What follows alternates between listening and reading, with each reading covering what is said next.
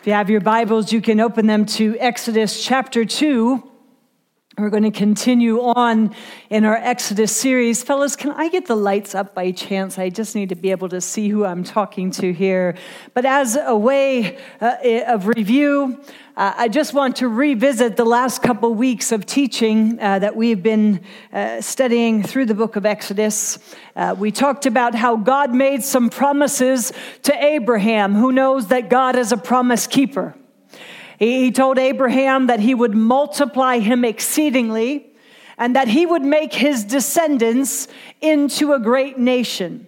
He told them that he would multiply his descendants. He had one, Isaac, Ishmael, if you want to count him, uh, but he would multiply his descendants like the stars in the sky and the sand on the seashore and that those descendants would possess the gates of their enemies, and that through those descendants, all the nations on earth would be blessed. We'll remember that Abraham gave birth to Isaac, who gave birth to Jacob, and Jacob wrestled with God, and his name was changed to Israel. And Israel had 12 sons, and you, you know from our previous weeks of study that those 12 sons are now what is known as the 12 tribes of Israel. Joseph was Jacob's youngest son, and, and he was not liked by his brothers. In fact, he was hated by his brothers. And uh, you remember uh, studying that they, they really despised him so much and they threw him into a pit and they just were going to let him die there. And then they thought, well, we can earn some money, just, you know, some pocket change. And they sold him to some Midianite slave traders who were going to Egypt. And those slave traders uh, then sold him into slavery in Egypt, where he spent a lot of his, well, the rest of his, his life in Egypt. And you remember Potiphar, he was uh, in Potiphar's house, and Potiphar's wife set him up. She wanted uh, to, uh, him to lay with her. She, he refused over and over and over again. And uh, eventually she went to grab his cloak, and he fled and left his cloak in her hand, which she used then to set him up. He eventually got thrown into prison where he spent a lot of years. But even in prison, no matter what he was doing at any given time in his life, we discussed this many times, that Joseph excelled and he prospered because he gave everything he had, no matter whether he was in a palace or a prison. He devoted his life to pleasing God. And what would happen if we really devoted our life to pleasing God? If everything we did, we worked at with all of our heart, understanding that we were pleasing God and not man. But even in prison, Joseph lived to please God. And as a result of that, he caught the eye of the king, and the king ended up making him second in command. He became the prime minister of Egypt.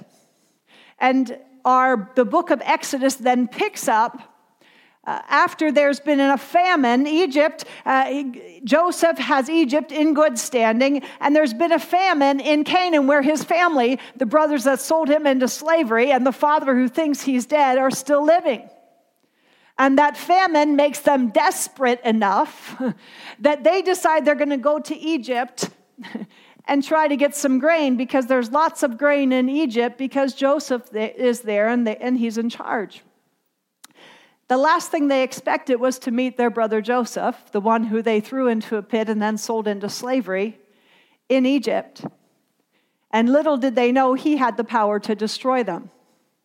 And so they panicked when they saw him. And Joseph, you know the story, gave them grace and mercy and much forgiveness, sent them back to get their father, uh, made a place for them to live in Egypt. Pharaoh, uh, Joseph had favor with Pharaoh, and Pharaoh said, Bring your family back and give them this area. Uh, they can live in, in this certain area in Egypt. They can be there with their, uh, their sheep because Egyptians did not like shepherds. But because Joseph had such favor, uh, Jacob and his family then got favor as well. And the, the, the sons of Israel, Jacob and his 12 sons, began to thrive. Because God had made a promise to Abraham that his descendants, which Jacob and his sons were, would, would prosper and that they would, be, they would become a nation. And when Exodus picks up in chapter one, the nation of Israel we're seeing is beginning to thrive and prosper and multiply. And those 70 people that came out of Canaan into Egypt now have, have multiplied. And we're going to see in the next couple weeks that they have now, when they leave Egypt, are over a million people. So God was keeping his promises. God is a promise keeper. But eventually, the Pharaoh who knew Joseph and Joseph had favor with died, and then another, and another, and another. And eventually, a Pharaoh rose up who had no knowledge of, of, of, Jacob, of Joseph. And I don't believe that that was because he just didn't know about Joseph. I think he just did not hold Joseph and what he did for Egypt in high regard. He had his own plan. And now the Israelites were prospering and they were becoming abundant and powerful and they were rising up and growing mighty. And all of a sudden, that Pharaoh who did not regard Joseph took notice, and now the Israelites became a threat to him. Because your enemy will notice when you begin to prosper and thrive. When you get strong and mighty in the Lord, I promise you, your enemy will notice and he will be threatened by that. That was last week's message. But this Pharaoh was threatened by Israel becoming stronger and stronger, and so he had to put the kibosh on it. And so he devised a plan, and his plan was that he would put cruel taskmasters over them, and he would turn them into slaves, and he would put heavy burdens on them, and he would weary them, he would, he would beat them down. That's a plan your enemy has in your life, by the way. When he sees you're starting to rise up strong in the Lord, he will put cruel, heavy burdens on you and he will try to wear you down and beat you down so that you are no longer a threat to his kingdom.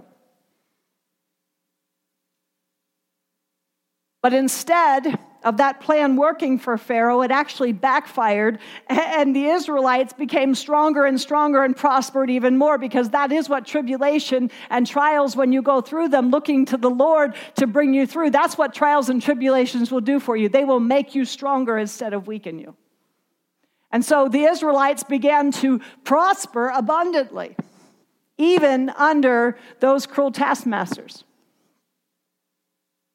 And so wicked Pharaoh had to devise an even more diabolical plan, and he decided that he would go to the midwives and he would tell them, We need to kill off the, the, the, Hebrew children as they're being born. Any boys that are born, I want you to kill. But you see, the, the, the midwives, we learned last week, feared God more than they feared Pharaoh. And so they didn't do what he wanted them to do. So that plan failed. So he had to come up with one even stronger and even more diabolical. And so he decided that he would tell his people, the Egyptians, that if they saw a newborn child of the Hebrews, from the Hebrews, that they should kill, they should throw that baby in the Nile, if it was a boy, and murder it, drown it. And that is where this story picks up in chapter two. That's where we're going to begin uh, our story tonight. It's at that time that the story of Moses really picks up. And we've been talking throughout uh, our weeks of study about providence and how the word providence, that's, it, it, it forms from two words, pro and video. It's to see before. Can I just tell you what? That God sees your life before it happens.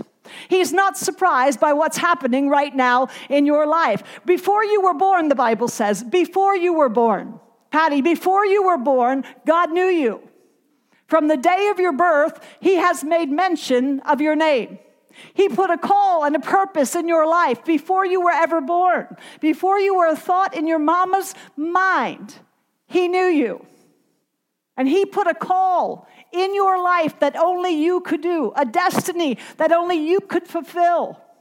That's His plan for your life. You are not here by accident.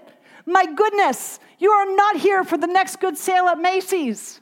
You are not here to go to work Monday through Friday and slave your life away. You are here because you've been purposed by God and you have a destiny to fulfill for Him.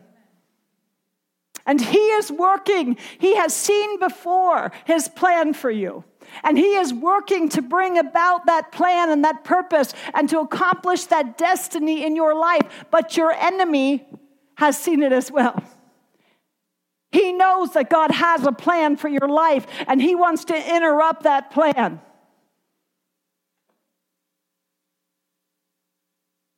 But there is a place of great rest when you approach life like Joseph, saying, I don't care if I'm in a pit or if I'm in a palace. I am going to serve you well, Lord. I'm going to bring you glory because I believe you're working that plan, that destiny to fulfillment in my life. And I trust you more than I trust my circumstances. What would happen if we really believed that? As we study through chapter 2 tonight, I want you to put yourself in the story. What? I want you to put yourself in the story. You can imagine the Israelites, God's people, who have been enslaved and mistreated for 400 years. Can you imagine?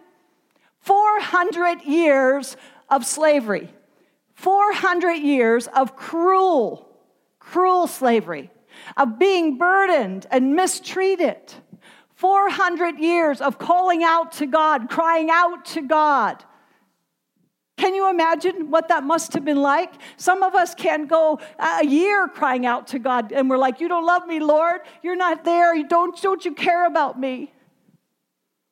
I can imagine they were probably accusing God of not caring or being absent in their lives. One commentator said God were asleep at the wheel. Have you ever felt like God was asleep at the wheel of your life?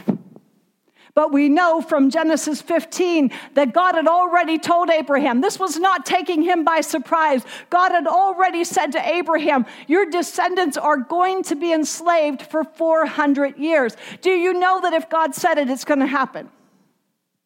And so those Israelites were not going to get out of there any earlier than 400 years because God had made a promise, and He's a promise keeper. And so we are reaching the tail end of that 400 years. And along with the promise that they would be enslaved for 400 years was the promise of God that He would judge the nation that had enslaved them and that Abraham's descendants would emerge from that land with many possessions. Can I tell you, I don't know what has you enslaved right now, but I know the God who can deliver you. And when he brings you out of that place, you will come out making your enemy regret the day he ever tried to enslave you. And you will leave there prospering into a land of abundance because that's how my God works. Do you believe it? Do you believe it? It might feel like 400 years to you, but I promise you, God is a God of deliverance. He has not changed. So, 400 years of crying out to God, 400 years of seemingly silence, not realizing God was working. Have you ever been there? Feeling like God doesn't care, He doesn't see, He's not acting on your behalf.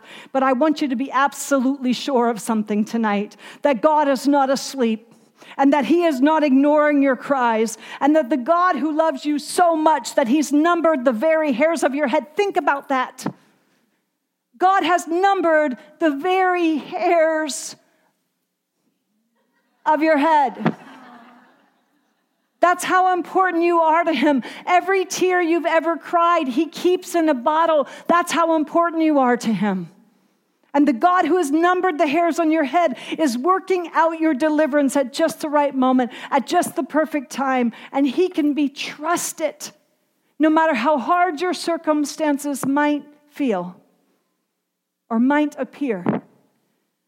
That He can be trusted to bring you out into a land of abundance once again and make your life prosper. But we have to remember that God's ways are not our ways. If you miss everything else I say tonight, don't miss this. I so want it. I have a bag of potting soil in my laundry room right now because my intention was to fill up bags, uh, sandwich bags full of potting soil, and give you each a bag on your way in the door tonight my life has just been way too busy the last week, and I hadn't, I just didn't get a chance to put that in bags for you. But imagine if you had received a bag of potting soil when you came in the door tonight. Imagine how powerful it would be right now to hold that because I, I just want to give you a picture. You know, you see, God says, My ways are not your ways, my, my thoughts are not your thoughts. He says, actually, uh, my, my, my ways and my thoughts are, are so much better than yours. They're, they're so much higher than yours. You have to trust me, he says. Your ways are not mine. Mine are so much more excellent, you can't even imagine. Leah, what's the scripture? The foolishness of God is wiser than the, the, than the wisdom of man. And yet we think we're so smart, but his ways are so much better even than ours. One of my favorite scripture, David himself told us he knows how we are formed and he remembers that we are dust. The reason I wanted to give you potting soil when you came in here tonight is Chuck Swindoll says, I love this quote God understands that we were created out of a few pounds of garden soil. And it would do us good to remember the same thing that we are simply dust in the hands of a gardener, that we are clay in the hands of a potter. And who is the, who is the clay to say to the potter, This is how I want you to form me? We just need to submit to those trustworthy hands. Do you understand that he looks at you? He's not expecting a whole lot from us. I'm sorry, but he's not. And when you are in that pit, when you are in, in that, that, that place of slavery and you are crying out to him and you don't know how you're going to deliver yourself and you keep trying and trying and trying, he just wants you to remember that you are dust and that he has you and that He is working in ways you can't even imagine. Stop trying to imagine it and just trust. And that His ways are so much better. And He's got a plan and a purpose that you couldn't figure out if you tried. Can you just submit and trust? Can you trust the one who is absolutely trustworthy? As we begin, begin in Exodus chapter 2, uh, Acts 7 tells us, it breaks down Moses' life. We're going to begin to talk about Moses' life in, in Exodus 2. And Acts 7 says that the life of Moses can be divided into three 40 year segments. 40 years he spent in Egypt, 40 years he spent in Midian, and 40 years he spent in the wilderness with the children of Israel. Uh, do the math there. He spent two years in preparation for every year of ministry. You see, we so want God to use us, and yet we, we don't, we fight against the preparation time. Dwight Moody, uh, one of my, I just, I just think he's just a great man. And uh, Dwight Moody said uh, that Moses spent his first years thinking he was somebody, the second 40 years learning he was a nobody, and the third 40 years discovering what God can do with a nobody. So Moses spent the first 40 years in Egypt thinking he was somebody. The second 40 years in Midian realizing he was a nobody. And the last 40 years of his life in the wilderness with the Israelites discovering what God can do with somebody who realizes they are potting soil in the hand of a gardener. And that's the life of Moses that we're going to begin to study. This passage in Exodus is a narrative, is what we call a narrative. It's a story. And we're just going to begin working through it tonight, just verse by verse. And I'll give you a little uh, n- a little narrative that goes along with it. I'll kind of explain verses as we go. I said to Dave, this is why I hate doing a book series because I, I, really, last week, I loved the message. I loved being able to give you a punch, give you something to walk away with, and just be overwhelmed by God's goodness. And, and this week, it's kind of a boring story. And I'm like, Lord, I've got to cover it because it's so important. And, and, and I, I wish I had a punch that I could send you home with and that you would take your breath away. And I'm sorry to say it doesn't, it's not going to have that. But bear with me because next week, next week is the punch week. But we have to do this week to get there. So, Exodus chapter 2, and Lord, we just thank you for your word. We thank you that it's powerful and it's active and it, it never returns void. And Lord, that you're going to awaken our soul and you're going to open up our ears to hear. And Lord, your word is going to go forth in this place and prosper for the very thing you sent it to do. I pray for a now word, a rhema word, a ready word that'll pierce hearts and minds and make immediate application to lives in this place. I thank you, Lord, for who you are, that you are the living word. And I pray that you would bring your word to light tonight and that you would illuminate it in our hearts and our minds. We pray in Jesus' name. Amen. Exodus chapter 2, verse 1. And a man of the house of Levi went and took a wife as a daughter of Levi. Now remember the background here that Pharaoh has issued an edict that every child who is born is going to be thrown into the Nile and murdered, every Hebrew child. And so, can you imagine giving birth to a child under that edict? I, I said to Dave, I'm shocked. I, I, I would have said if I was married to somebody, we are not having a child. We're, we're just going to skip it because I'm not going to watch my child get thrown into the Nile. Uh, anybody with me? So I'm shocked that we read there a man of the house of Levi went and took a wife, a, a daughter of Levi, and the woman conceived and bore a child. I'm thinking, what were you thinking? But what strikes me in this is that life goes on. Life goes on. They're, in the, they're living in the middle of oppression, in the middle of cruelty, and, and yet we see that life continues on. That we have a marriage that took place, we have a child that was conceived, and that strikes me. Life doesn't stop because of pain, it continues on. And so, a man of the house of Levi, and that's really important that you see that right there. That's not just to fill in uh, and, and give a little more flavor to your story. It's really important that you understand that this man was from the house of Levi, as was his wife. Now, you'll recognize the name Levi is one of Jacob's 12 sons. So it's what it's the tribe of Levi. The tribe of Levi was the priestly tribe. Are you with me? And so, right away, the writer of, of Exodus, which I said was who? Moses himself is describing his life and he's making sure that you understand that both his mother and his father came from the priestly, pure Levitical uh, blood. That he was an, an Israelite. Even though he was raised as a, an Egyptian, he was an Israelite, and he's setting that tone from the, from the very start. This is Moses' mother and father, and, and notice they aren't named. What surprises me is the Pharaoh's not named, the Pharaoh's daughter's not named, but the two midwives were named. We don't see Moses' mother and father named, but we see Moses named. Do do you see how names become important to pick up on who's named and who's not? So we don't know their name here, but we discover, I think it's in chapter six or seven, we discovered that Moses' mother's name is Jochebed and that his father's name is Amram. And they both are from the house of Levi, and that's important, as I said. And so, uh, verse 2 says, The woman conceived and bore a child, and when she saw that he was a beautiful child, she hid him for three months. Notice that word beautiful there. It's, it's used in the Genesis uh, creation account when God said, Let there be light.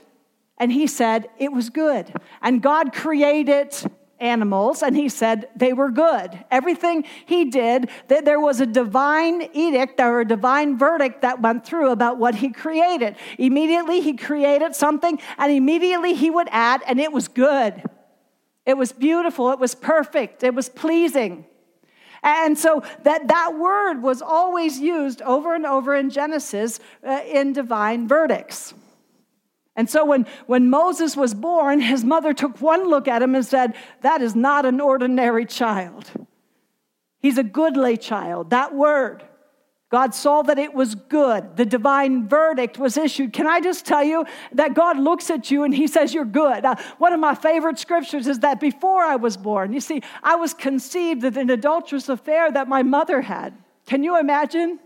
Can you imagine an adult woman who now realizes that the man who raised her was not her father, and then to find out that the man who was my father, uh, it, it was, he was, I was conceived in an affair he had with my mother? Can you imagine the shame that comes with that?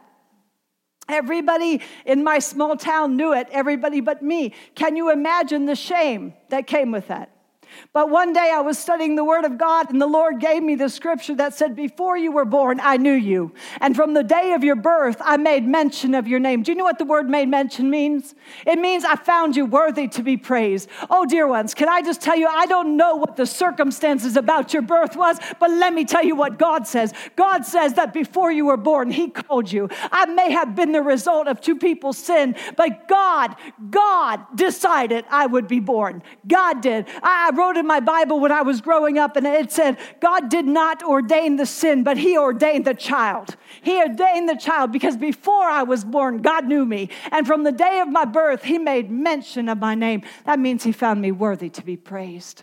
Can I tell you what? You are not an ordinary child. You've been created by God, knit together in your father and your mother's womb. He purposed your life. I don't care how you were born. I don't care who thought you were good or who thought you were bad. Can I tell you what God says about you? And you see, if we start living with what God says about us instead of what man thinks about us, we would be a lot better off. Before you were born, God called you. And on the day that you were, you were born, he made mention, he found you worthy to be praised. You see, that mama took one look at that baby and she knew, and I believe in her heart, because she was, she was a, a, a godly woman. And we know that from Hebrews. But she knew, I believe, that this baby was born for a purpose, that God had a plan in his life, and she was going to protect him with everything that she had. Can I just tell you something? I, I, shouldn't tell this yet, but I'm going to. I'm going to be a grandma. I am so excited. I can just hardly even stand it. It's the hardest secret I've ever had to keep, but I'm just going to tell it tonight. I'm just going to ask forgiveness later. But, but you need to know you need to know that I've been praying for that baby, for all my grandbabies, for so long. Have I not, Dave? And you see, I don't just pray. I, I, I just began to say, Lord, before they were born, they're, they're not even talking babies yet, but Lord, I thank you that before my grandbabies are born, you're going to know them. And I'm asking that you would handpick. And I'm not just asking for any baby, Lord God. I'm asking for a world changer. I'm asking for a kingdom advancer. I'm asking for somebody who's going to love you with every ounce of their being and put it in Brooke's womb. And I'm calling it forth in Jesus' name. And this is not how I pray, Dave. This is how I pray. And, and I said, Lord, I just don't want any baby. I don't want an ordinary child. Because before that baby's born, you've known it before they were ever a thought in Brooke and Steve's mind. Lord God, you have known that child, so I'm asking you pick it and you put it in that womb. And I promise you with all of my heart, we will raise it in the fear and admonition of the Lord, and we will send it out to do destruction on the kingdom of the enemy. You see, we've got to get smart in how we're praying. We've got to get smart in how we understand life and what we're here for. You are not here for pure enjoyment. I, I'm sorry to break it to you.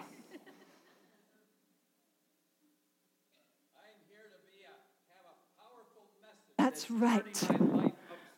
That's right. That's right. There's a purpose for your life. You are a mouthpiece for God. You are the only Bible that some people are ever going to read. Every time you interact with somebody, you should leave a little bit of Jesus behind. People should be able to look at you and say, There is something different about them. I don't know what they have, but I want it in my life. Do you know that you were born to bring God glory in everything that you say and do? That is our purpose. Why are we wasting our life on garbage that has no eternal value and does not matter in the long run? There's a purpose. And you see, Jochebed knew that. She looked at that boy and she said, You're going to use this boy. We need delivering, Lord. We, we need a Savior. And Lord, I've asked you to just give him to us, Lord. And we're going to protect this baby. And I think she knew it. And so the word says that she hid that child for three months. But when she could no longer hide him, because babies cry, do they not? And I just can't even imagine. She probably could. I, you know, one commentator I read said, she probably lived in fear that every time he cried that some somebody from the egyptian uh, echelon were going to come and, and take this baby and drown him i'm sorry but i don't believe that because if you look over in hebrews chapter 11 it says that Moses' parents make the, the faith chapter because they did not fear the edict of Pharaoh. So turn over there because I want you to see it. It's in uh, Hebrews chapter 11, verse 23. It says, by faith, Moses' parents hid him for three months after he was born because they saw he was no ordinary child, and they were not afraid of the king's edict. I, I don't think she lived full of fear. I, I don't think she worried about every time he cried. I think she really believed that, that she, would, she would, didn't need to live in fear. Oh, I, I read this quote this week. I just thought it was really, really good. It says, Feed your faith, and your fears will starve to death. But the same is true. Feed your fears, and your faith will starve to death. You see, faith is total trust in God. It is confidence that God is who He says He is and He's going to do what He says He will do. And I think she had faith. I think she feared God more than she feared the edict of Pharaoh. And so the word says that she refused to be afraid of the king's edict. But when she could no longer hide him, she took an ark of bulrushes. This is verse 3 for him and dabbed it with asphalt and pitch and put the child in it and laid it in the reeds by the river bank. And it's interesting, that word ark is the exact same word that's used for Noah's ark. Exact same word. And so uh, it's such a picture there. I wish I could park. I, I said to Dave, one of my, my biggest downfalls as a, as a preacher, and I have many, but my big one is when I see something like this, I want to park on it and just preach it till I'm blue in the face. And, and Dave is, is, is a master at just succinctly going down through a passage and doing a snippet here and a snippet there. Well, I get stuck. And if I were to get stuck, it would be on this right here tonight because it's so good. The fact that this is the very same word that's used for Noah it just ties Moses' birth with Noah. Do, do you see the tie between the both between the two of them? Because both were big time players in God's redemption story. Both were saved from drowning in waters. Both were, were, were um, uh, protected inside of an ark and both were used to bring salvation to humanity. There's so many ties, it's so good. But, but that word ark there is that exact same word. Now, I want you to remember that the Nile was full of crocodiles and it was full of poisonous snakes. Can you imagine this mama having to put her baby, her newborn baby, in those waters? And so she, she built this ark and, and she covered, she waterproofed it with pitch and tar, and, and so that no water would seep in. Now, it wouldn't have been nearly as big as Noah's, but it was big enough to hold that baby. And then the Bible says she placed it in the reeds. Oh, I don't think, you know, I always had this picture of this ark floating down the Nile and people saying, hey, look at that ark. Uh, that's not how it was. If you look at the verbiage there, it says she placed him in the weeds, in the reeds. He, she carefully placed it there. If you look at the voice, one of my favorite translations, it says she wedged it in the reeds. She knew exactly, I believe, she knew exactly what she was doing. You say, well, Ria, how do you know that? Well, look at the next verse. It says, um, but when she could no longer hide him, she took this ark and she laid it in the reeds by the river bank. And his sister stood afar off to know what, could be, what would be done to him. Then the daughter of Pharaoh came down to bathe at the river, and her maidens walk along the riverside. And when she saw the ark among the reeds, she sent her maid to get it. And when she opened it, she saw the child, and behold, the baby wept. She had compassion on him and said, This is one of the Hebrews' children. Then his sister said to Pharaoh's daughter, Shall I go call a nurse for you from the Hebrew women, that she may nurse the child for you? And Pharaoh's daughter said, Go. So the maiden went and called the child's mother. Then Pharaoh's daughter said to her, Take this child away and nurse him for me, and I will give you your wages. So the woman took the child and nursed him.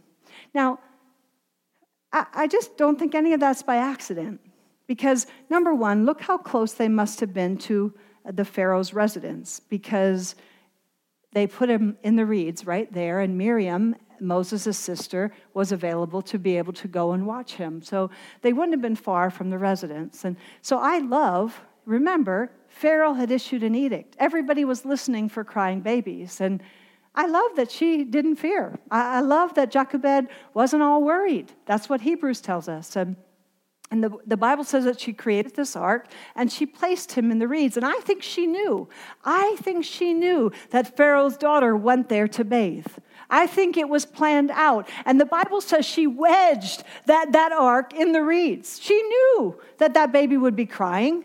And then she sent Miriam out with it. Now, what kind of mother, if she believed a crocodile was going to eat that ark and, and smash that baby in its jaws, or if a venomous snake was going to strangle that baby, or if somebody from the Egyptian uh, people were going to find that baby and drown him, what kind of insane mother would send their little daughter out to watch it take place?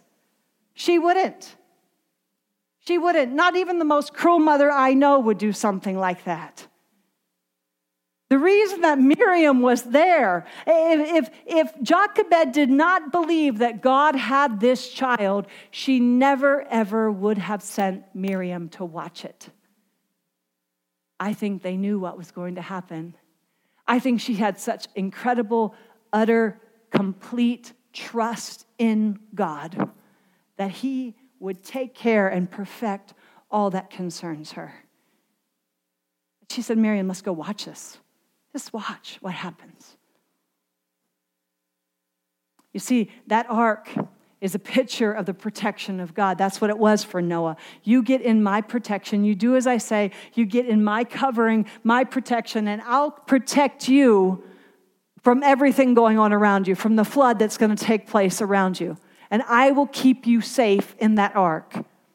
And when she put him in the ark, using the same word that, that it was used for Noah's ark, what she was saying is, God, I'm putting him in your protection right now. I am trusting you with him. And you see, she did what she could do. She kept him for three months. She nursed him. She kept him close to her. But when she could not hide him any longer, she had no choice but that to trust God with him. And you see, that's a word for some of you tonight. Do what you can and then trust God. Release them in into the care uh, of God's capable hand. See, some of you are micromanaging a situation and you're worrying so much about your children and you're trying so hard to protect them, but you've come to the end of your resources and there is absolutely nothing more you can do but put them in the ark of protection. God, I trust you. I trust that you have them even when I can't see them anymore, even when I can't protect them anymore. I'm going to trust that you have them. And that's what Jochebed did. And, and, Miriam's watching all of this take place. And, and the Bible says that, that, that, that, that Pharaoh, this is Pharaoh's daughter, Pharaoh, the cruel Pharaoh who issued the edict to begin with, this is his daughter in defiance to his edict, saying, Go get that.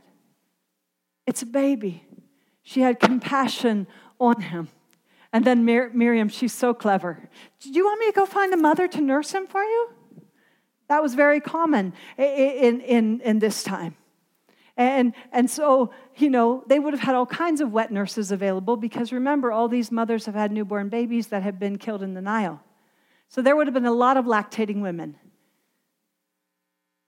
So Pharaoh's daughter's like, sure, go get him. And she sprints to go get her mama.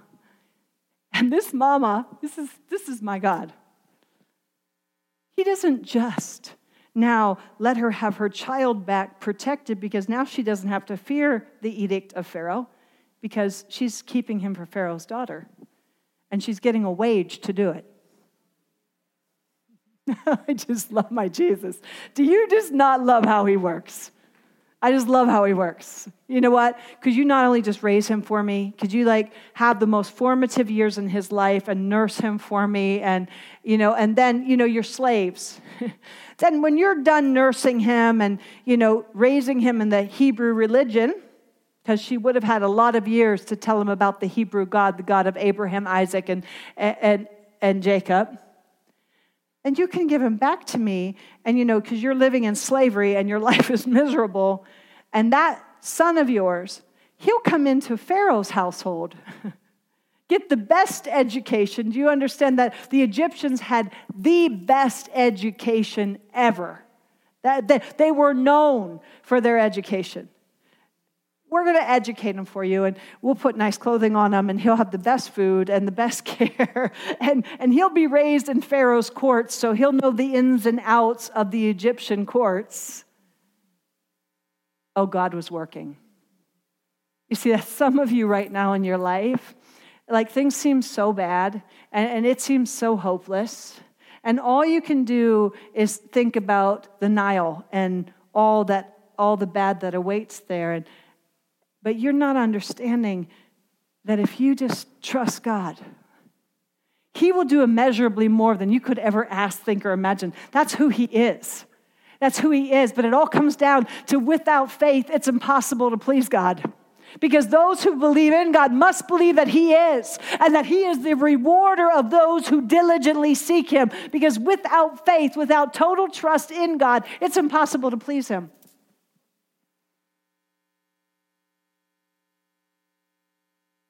It's an invitation to trust. And so scripture says that, that she goes and gets him, and, and, and that, that Jochebed nursed him, and the child grew, and she brought him to Pharaoh's daughter, and he became her son. So she called his name Moses, which actually is really kind of funny because I read so many commentators about this because they all seem to disagree. And they say, she said, because I pulled him out, I'm going to call him Moses. But most commentators say it's an Egyptian woman who chose a Hebrew name. And the Hebrew name means one who calls out. It was prophetic. She didn't even know it, that she was, she was raising the one who would call God's people out of Egypt back into the promised land. Oh, I love my God. He's so awesome. Verse 11 Now it came to pass in those days when Moses was grown that he went out to his brethren and looked at their burdens, and he saw an Egyptian beating a Hebrew, one of his brethren. So he looked this way and that way, and when he saw no one, he killed the Egyptian and hid him in the sand. And when he went out the second day, behold, two Hebrew men were fighting, and he said to the one who did the wrong, Why are you striking your companion? Then he said, Who made you prince and judge over us? Do you intend to kill me like you killed the Egyptian? So Moses feared and said, Surely this thing is known. And when Pharaoh heard of this matter, he sought to kill Moses. Now, lots, there's so much there that I can't even, I can't even tell you. I wish I could park longer and, and talk to you about that. But um, as Moses grew, he went back and he became Pharaoh's daughter's child. He was raised in Pharaoh's household. Uh, Acts 7:22 says that Moses learned the culture and the wisdom of the Egyptians and he became a powerful man and both as an intellectual and as a leader. So uh, he, he grew up in Pharaoh's household, and then the day came when uh, I think it's Hebrews said that it came into, no, it's Acts chapter 7, verse 23 now, when he was 40 years old, it came into Moses' heart to visit his brethren, the children of Israel. I, I love that. It came into his heart. Who do you think put that into his heart? I think it was God. It came into his heart to go visit his brethren. Now, the slaves were in a different area, and, and, and Moses could have lived forever and never had interaction with them. Remember, they had cruel taskmasters over them. And, and so Moses never had to interact with them, but it came into his heart. And notice it said to go visit his brethren. Moses didn't forget who he was. Growing up in Pharaoh's household, exposed to everything he would have been exposed to, in the finery he would have been living in, he did not forget who he was. And so he went, it came into his heart to go visit his brethren. And when he saw them, when he saw the misery of his people, I believe he was burdened for them. And I believe that he began to realize who he was, that the call that had been placed in him before he was ever born became to get stirred and became alive in him. Something was rallied in him that he knew that he was the deliverer. That he knew that he had been raised for a purpose. Can I tell you, you have been raised for a purpose. God is working situations and circumstances in your life that will empower you, that will equip you for what he's called you to do. And instead of fighting against the circumstances, there are some of you in this room who I know your past, I know what you've been through, and I just want to tell you tonight that that is part of the preparation in your life, that God is taking what the enemy has meant for evil and he's turning it around and He's using it for good to build you and to, to, to equip you for the call of God that's on your life. So stop coulda, woulda, shouldas. Stop wishing life could be different. Stop wishing that you hadn't had to go through that and instead say, God, use it. Use it. Every heartache, every heartbreak I've ever been through, every difficult situation I have ever lived in, I have said to the enemy out loud, you are going to regret the day that you ever brought this across my path. You have got to get smart in the way you fight. You have to understand that whatever the enemy has brought across your path, God can turn it around and use it for good. And you see, that's what was happening in Moses' life. The 40 years in Egypt. Now we're going to see he's going to go 40 years into Midian. And God was going to use all of it to equip and qualify him. But he felt this burden and he knew he had this call. But you see, the, the difference is when we know we have a call, but we aren't equipping ourselves and doing what needs to be done to, to walk out that call properly. So many of us jump into ministry or we jump into what we think God is calling us to do because we so want the platform, but we don't understand what it takes to get equipped to do that job. People say to me, Ria, you've had more pain in your life than anybody I've ever known. Do you know why? So that I could stand in a platform and declare the praises of the Lord, not because I studied a scripture, but because it studied me, because I learned that I had to apply it to my life and walk it out. And now when I preach it, I don't preach it because I studied it, I preach it because it works and I've, I've realized it, I've lived it out, and I know for a fact it works. And you see, if we shun that kind of pain and if we shun the hard stuff in our life and we fight against the wilderness, I promise you, God wants to use those things to equip you, not to kill you. And so Moses, he's thinking he knows the mind of God, but remember, his ways are not our ways. Moses, you're just dust. Can you just wait for God? And but he didn't. And he saw the, the Hebrews and, and how they were being mistreated. And, and he, he kills an Egyptian. I think he was I think he was uh, hotsy totsy. I think he was tough. The more I'm studying his life, the more I realize he was not somebody you wanted to mess with. You see, we, we think about Moses. What do we know about his speech? He's a stutterer. And I've always like had this wimpy idea of Moses. I don't know where I got it, but I did. I kind of like was, hmm, you pick him. You really want to show your power, God, don't you? But, but the more I study, I'm like, I, I think he was a tough dude. I really do. I think he was, I, I don't think he messed with Moses. He was what? He was a general, yeah. And, and so he, he kills this guy. He just, the word is he's just fighting him, but he kills him. He was just going to beat him, but he ends up killing him. And then he's like, oh. But you see, commentators say it was premeditated and that Moses had an anger issue because he looked left and right to see if anybody was there. And then he killed him and then he buried him. I don't think that's true. I don't. As I study it, I realize that the, he looked around to see if anybody, do you see the scripture there where it says he looked? Um, he looked this way and that way. But if you turn over to Isaiah 59 16, I found the exact same phrase. The Lord looked and was displeased that there was no justice. He saw that there was no one, and he was appalled that there was no one to intervene. It's the same word. I think Moses looked. He's seeing a Hebrew be beaten by an Egyptian, and it's unfair and it's unjust. And I think he looked to see is someone going to do something? Is anybody going to do something here? Are you going to intervene? And so when he saw that there was no one, he intervened. And I think he just meant to stop it, and he got a little carried away because he's a tough guy and he killed the guy, and then he buried him. And the next day he goes, he goes back, and, and I mean, I, it says in Acts or in Hebrews, it says Moses thought his brothers would understand that he was the one that was going to deliver them. Yay! And instead he goes and they say, Who are you? Who appointed you prince over us? I'm thinking Moses is like, I was just trying to help you. What are you doing fighting each other? That's the church right now. Can I just tell you? I, I just need to stop right there because I feel that in my spirit and I just need to say that. I hope I don't ever hear it in here.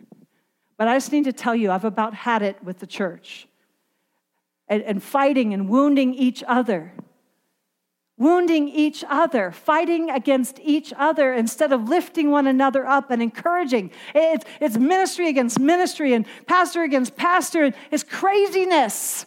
We are all on the same team.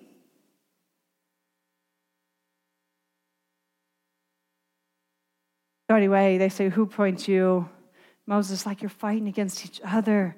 We can be a force to be reckoned with. And Moses is getting the picture, but nobody else is. And, and so he goes back and he realizes that this has been found out. Now, when he killed the Egyptian, who was there? He looked around and saw no one. So, who was there when he killed the Egyptian? The Egyptian and who else? The Hebrew. Two people. Moses kills the Egyptian. Now there's one person who's left.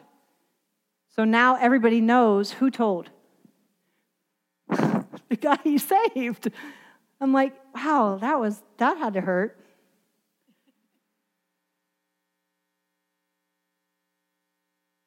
And I think that this Egyptian official, official suddenly comes up missing. the last person they saw him with was this Hebrew, so now he's dead. Who are they going to blame? Wasn't me, it was that Moses guy. He did it. And I think that's how it got out. And so now Pharaoh's known, Pharaoh knows, and he wants to kill Moses, and Moses flees. And he heads to Midian, and he gets to Midian, and the Midianites were, they, they were the daughter, said, the wife of Abraham, I think. The wife or the daughter of Abraham. The Midianites come from that, that line. So they were distant relatives to the Israelites. And so he goes and he sits by a well, and he sees these seven daughters of Jethro, or Reuel, uh, um, at the well with their sheep and they're filling up the bucket, the troughs, and they're working hard to fill up the troughs. And all of a sudden, these shepherds, you know, and it, it, the way it's worded in the Hebrew, it means it was their pattern, it was what they always did. They uh, force, the word says, they, let's look at it. It's in um, verse 17 the shepherds came and drove them away, but Moses stood up and helped them and watered their flock. So these, shep- these shepherdesses were there, these seven daughters, and they were watering their sheep, filling the, the troughs up with water. And there were other shepherds there, male shepherds, who then drove the women off, and the word is by force, and they would then not have to fill up the troughs. And they would use the water that the women had just labored to fill up, and they would feed their, they would water their sheep. And then the women would have to come back later, fill up the troughs again. And this was the pattern. And we know it was the pattern because look at this. Look when they go back to tell their dad what happened. He said, How is it that you've come home so soon today? In other words, they must do that to them every single day. And Moses the soon to be deliverer, sees it. He sees an injustice, so we're seeing his heart. Do you see how we're starting to see the heart of Moses as a deliverer rise up? He sees an injustice and deals with it, overcomes it, helps the people, does what's right. And already we're beginning to see a picture of Moses and his heart as a deliverer. And so the, the, the, the girls go back to their father, Reuel, which means um, friend of God. So we know that he was a priest. So, God again, providence. He's setting everything up. He's sending him to Midian. He's putting him in the house of a priest who's going to now continue the spiritual training. He offers his daughter Zipporah to Moses. They have a child. The child's name means that I've been a stranger in a foreign land, and it's past tense. And so, what he's saying is, you know what? I've lived 40 years in Egypt and I was a stranger there. It wasn't where I was supposed to be. It wasn't where, where I should have been. I'm a stranger in a foreign land. But now I am beginning to understand who I am, whose I am, the call and the mission that's on my life. And I am no longer going to live a stranger in that foreign land. I know who I am now. And we see that just in the name of his child uh, when we see in verse 23 uh, that, or 22 that he has a child, Gershom. I've been a stranger in a foreign land. And now he ends up in Midian. The father offers him a place to stay. And the Bible says that he was content to stay there, which makes me chuckle. Because now we're going to see in chapter 3 that he's a shepherd. Now, what was he raised as? An Egyptian. And what were shepherds to an Egyptian? An abomination. I just love God's humbling. Isn't that cool? So now, now Moses is going to be a shepherd. And, but here's what really, in closing, what really bothers me is over and over we see Moses' story, Moses' life. I, I, I titled this message, Setback or Set Up. Because what, what really struck me as I began to study this is that we look at our life and the things that happen in our lives and we think, God, what are you doing? And, and, and, you know, this isn't the way I thought my life would turn out. This isn't the person I thought I'd be married to. This isn't the way I thought my life would turn out. This isn't where I thought I would be living. This isn't the job I thought I would be doing. This isn't the, the friend circle I thought I would have. This isn't the way I thought my life would turn out. What are you doing, God? And over and over, I see that in this story already in Exodus, and we're going to see it even more as we continue through the book of Exodus. But here's what I want to tell you it is that place of surrender, it's that place of realizing that God is in control, that He is a providential God, that He's working in ways you and I can't even understand it.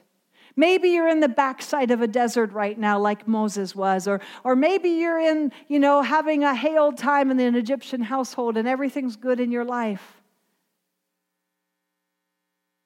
But no matter what is taking place, no matter what's happening, no matter how many failures, do you know how many failures Moses had? Do you know how many things he did wrong just in the story we looked at today? And yet, God redeemed every one of those failures. God will redeem every failure you have ever had happen in your life, every mistake you made, every wrong you did. I promise God is a God of redemption. He will redeem that thing and use it for good if you just begin to embrace His call and His purpose for your life. That's what we see in Moses' life. A life that in one moment it might not seem like God is working, but He's not wasting one moment. He didn't waste being raised in an Egyptian household. He didn't waste three years of being nursed by his mother. He didn't waste the, the, the um, shepherding in Midian. And we're going to see he's not wasting one bit when we come back next week. God is doing something, He's preparing you, He's got a purpose in your life. This story, this chapter ends with a note of uncertainty. We, we know the rest of the story because we know the life of Moses. But if you didn't know the rest of the story, you might be tempted to believe that Moses is going to live happily ever, ever after in Midian. But we get to the end of the chapter and we realize that the king of Egypt died. And the Israelites now begin to cry out, and the Bible says that God heard their cries. He knew their pain. There's actually four, uh, four I think, uh, verbs there. He heard, he remembered, he saw, and he knew. And we're left as we end chapter two wondering what God is going to do. So stay tuned next week as we enter chapter three, and we, we're going to talk about what it means to have an encounter with God, a supernatural encounter with God that absolutely changes and impacts your life. I just want to close with just one quote from James Boice, one of my favorite commentators. He says, God can teach us through the failure of our own plans that He is capable of working for us and in us in, in spite of us. Only after we fail do we become aware that it is God, it is God and not ourselves who's working. Only after we fail do we become aware that it is God and not ourselves who's working. God is the Redeemer of all things, not some things. I, I, don't know what your life looks like. I, I don't know if you're in the backside of a desert right now and your life is pretty miserable. I, I don't know if you've had so much pain and you feel like you're just fleeing from one thing to another, or if you have a life filled with regret, or, or maybe if you have a peachy keen, honky dory palace life. I, I don't know where you are in this story. But here's what I know that if you know Jesus Christ as your Lord and Savior, you have been purposed. And that God who created you, who knit you together in your mama's womb, is working that plan and that purpose in every detail of your life. He's not wasting one moment. And He's going to use it for good, for the saving of many people, Scripture says. He wants to turn your test into a testimony, He wants to turn your mess into a message. He wants to redeem every aspect of your life and use it for His glory. The question tonight remains will you let Him do that? I'm going to ask Ian to come and just close uh, with, a, with a song. But uh, if you're continuing to study with us, we're going to look at chapter three next week. I've made a commitment that I'm going to take one chapter a week. Uh, further, uh, deeper into Exodus, I'll take several chapters. But I promise you, I'll at least get through one chapter a week. It's it's killing me to do that, but um, I promise you that we will. And uh, next week's going to be a really fun, fun week as we talk about the burning bush and just what it really means to encounter God. Not just to know God, but to encounter Him in your life. And that's what really changes us. And so uh, come back next week, drive carefully on your way home. Um, and I'll just have Ian close. Father, I thank you for every man and woman that's here tonight. Lord, they could have stayed at home in the comfort of their warm house and not uh, braved the snow. And Lord God, I thank you that they are hungry for you. And I pray that you'd stir up that hunger in your people, Lord God, that you would give us a heart that seeks hard after you, that you'd take us in deeper with you, not ankle deep, not knee deep. Lord, I pray that you'd take us in over our heads with you, that you would stir up a hunger and a passion for more of you, a hunger for your word, Lord God, uh, uh, deep within our soul that we can't contain and we can't even control. Lord, would you do that? Awaken us tonight, I pray, and bless each person here in Jesus' name. Amen.